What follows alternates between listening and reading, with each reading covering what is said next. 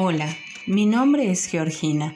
Soy fonoaudióloga integrante de los equipos del programa de orientación escolar del Ministerio de Educación de la provincia de Salta.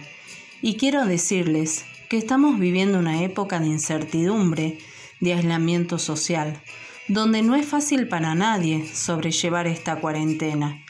Es ahí donde la solidaridad, el respeto por el otro, el cuidar del otro, vecino, amigo, familia, nos interpela a hacer visible la capacidad más sublime como seres humanos, el amor, el amor por uno mismo, el amor por el otro.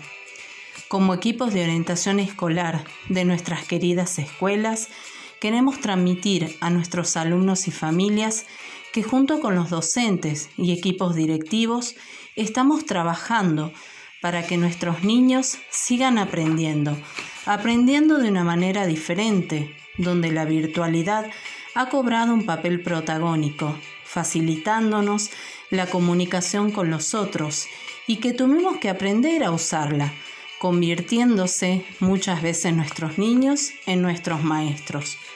Así, esta situación hace que aprendamos los unos de los otros, aprovechando este tiempo para escucharnos y compartir, sin perder de vista la añoranza de volver a nuestra amada escuela y escuchar esas risas que le dan color a cada espacio de ella.